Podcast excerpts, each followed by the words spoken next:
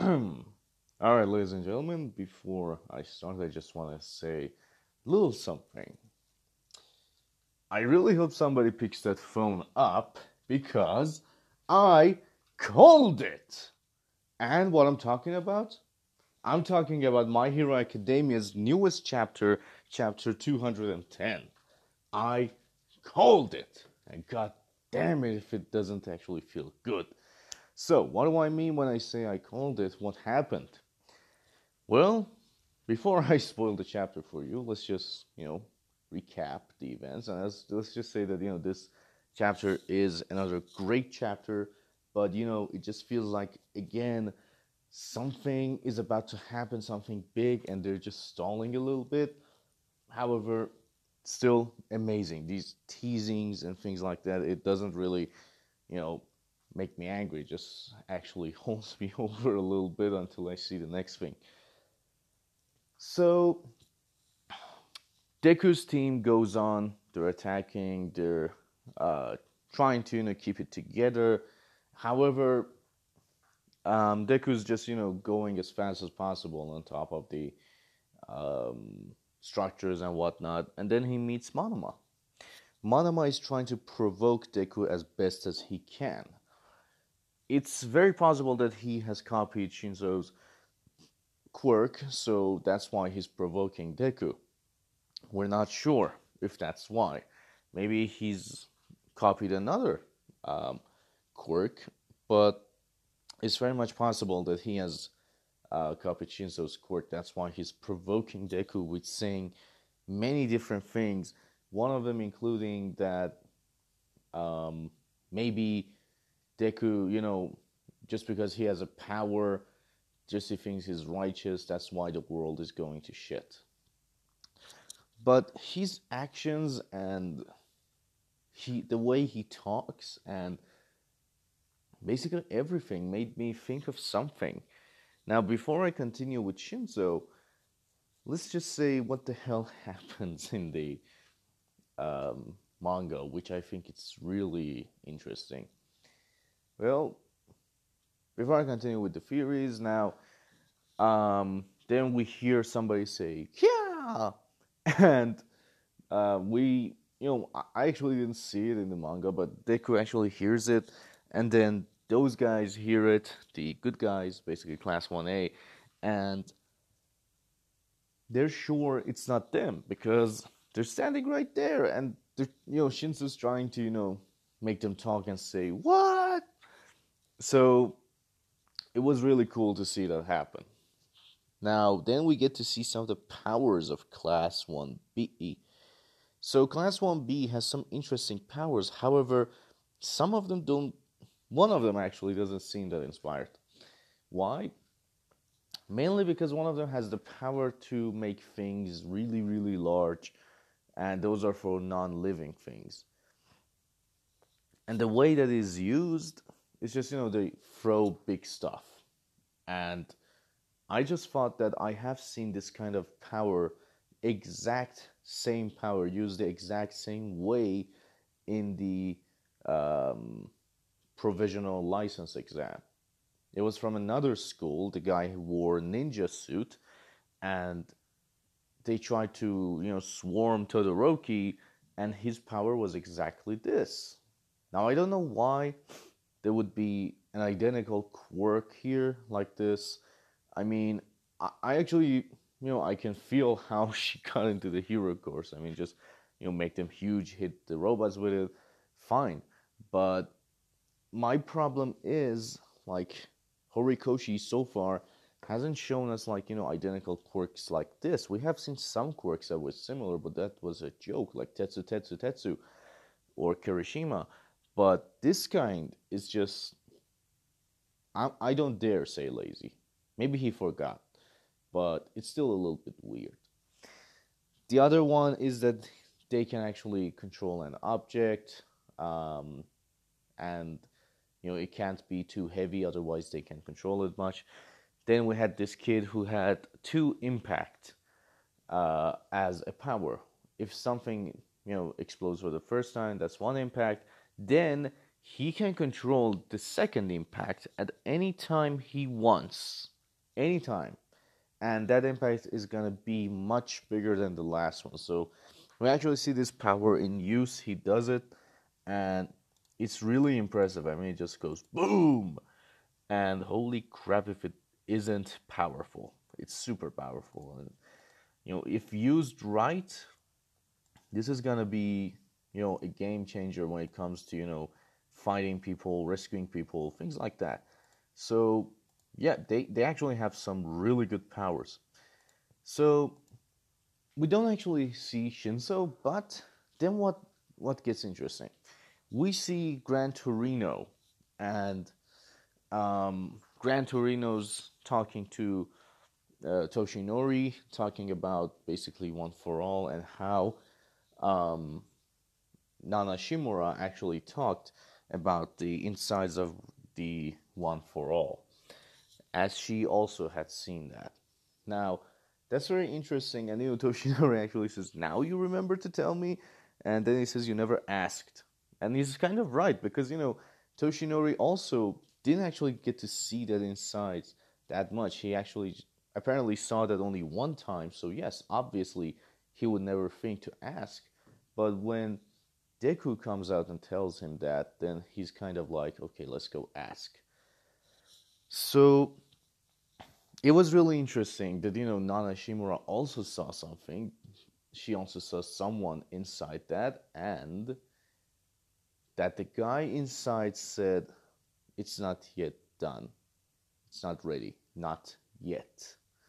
Then we see Deku trying to attack Monoma with his flicking finger his face is getting all red. I'm guessing based on the art, it seems like it's red, a lot of red. And as soon as he's trying to let go of his finger to, you know, flick and use his move, then things don't really go his way. We see something really weird. Suddenly, his arm opens up apparently, and some dark things come out as soon as Gran Torino says, Not yet. Now, what are the theories here? What do we think is happening? Well, like I said, I called it. Something is going on regarding One for All. I'm telling you guys, One for All isn't who we think he is. Now, my idea is that maybe this is another theory that I think, um, you know, it's kind of refined after seeing this episode. I'm thinking that maybe there never was a brother. Maybe All for One was the original user and, you know, just gave it to someone because he didn't care and then, you know, these things happened. But let's not get crazy just yet. As you know, All for One is the original creator of One for All. So obviously he will have had access to One for All as everybody else did. Now, my idea is that that guy that they see inside One for All is definitely All for One. And whether he's able to talk to his brother or not, I think that, you know, he basically can see the insides of the One for All and control it if needed. Like I said in my previous episode, he can definitely see who or what is using one for all. He can actually read those energy readings, he knows where they're going, and that's why he knew Izuku Midoriya is the new user, which he shouldn't have known, but he knew. Now, of course, all of this seems really um, weird and maybe you know I'm not, I'm not able to prove it but let's talk about what happened at the end. Well basically the arm that you see is the right arm the very arm that Izuku has a lot of problems with that you see he had a huge chunk of it removed he has to wear support for it. And as soon as this uh, black thingies come out if you notice, you can actually see that it's very close to the part where um, Deku's arm had been ravaged. It's not coming from the tip of his fingers or whatnot. It's coming from his arm. You know, the uh, the top half, like close to the shoulders, maybe in the middle, if you want to be more exact. So it's weird. Why should it come from that part of all the places? So two things can happen here. One, All for One is actually trying to control Izuku. That's why everything's happening. I mean, as soon as you know you see that you know, these energies are gonna come out, they're gonna grab him, control him, or maybe even try to kill him. We don't know. It certainly doesn't look like those things all for one had to act- activate quirks or whatnot. Those looked um, strange and kind of futuristic, you know, red and black. It looked like, you know, um, extra spider limbs that looked futuristic. Now, this isn't that. If you look at it closely, it's it's not that. It's like a goo or something.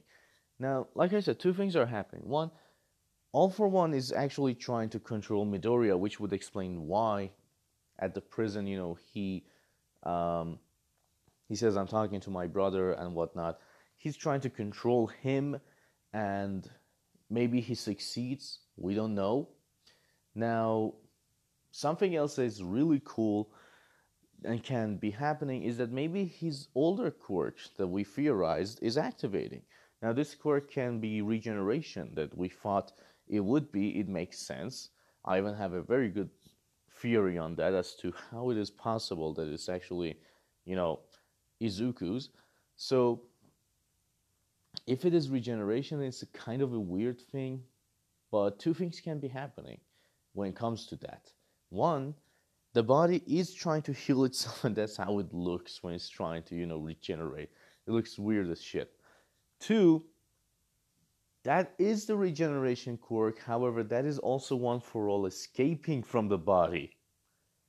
It seems like maybe the body is not possible to have two quirks at the same time. You may remember that that we've been told many times that having two or more quirks at the same time destroys the body, hence the Nomu. So yes, that's that's also one of the reasons why I thought everyone who had one for all was quirkless. Because it's not possible to have two quirks at the same time and stay sane. Many people think that Toshinori also has a secret quirk that makes him go in his muscly form. I don't think so. I mean, it's very difficult to think about it like that because, as far as we know, it's not possible to have two quirks at the same time and not go insane. If you're gonna fight me on this and say that Todoroki has it, Todoroki's quirk, yes, it might look like two quirks, but in definition of his DNA, it's only one. His whole body has one quirk, half hot, half cold. To us, who have seen people use only ice or only fire, it looks like two quirks, but it's not. It's actually one quirk. And basically, his body realizes this. That's why he can actually, you know, control them a little bit. So I don't think that, you know, that quirk is going to help. Now, something else that can happen is that, you know, one for all again can't be controlled like that, and it's maybe trying to escape. Not escape completely, but hitting Deku as hard as possible. Now, this is my prediction for the next chapter.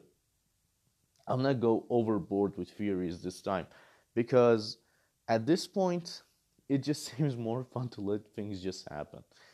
Now my idea is that you know as soon as this thing happens, Deku's eyes are gonna go white and he's gonna scream at top of his lungs.